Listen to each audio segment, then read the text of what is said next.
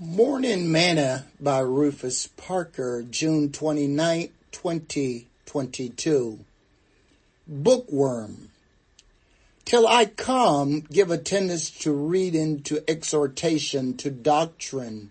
First Timothy chapter four, verse thirteen. Today's morsel.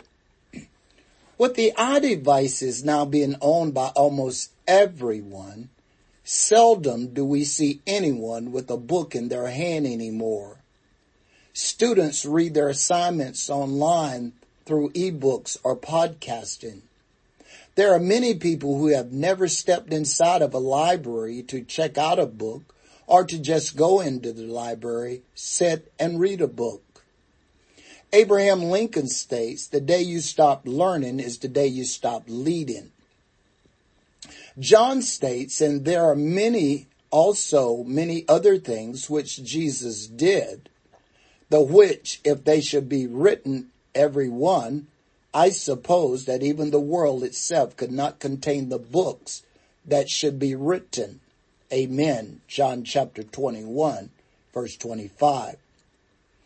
What is the last book you read? How often do you read your Bible? Did you know that the Bible is just basic instructions for your life? But as touching the resurrection of the dead, have you not read that which was spoken unto you by God, saying, I am the God of Abraham, and the God of Isaac, and the God of Jacob? God is not the God of the dead, but of the living. Matthew chapter twenty-two, verse thirty-one and thirty-two. Let me encourage you, as Paul did Timothy, keep reading and studying until Jesus come, and you won't miss the ship. Sing this song with me today. I'm gonna take a trip on that good old gospel ship. I'm going far beyond the sky.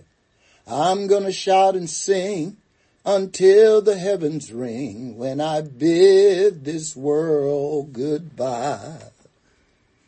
Thought for today. The Ethiopian eunuch found salvation because he was a bookworm.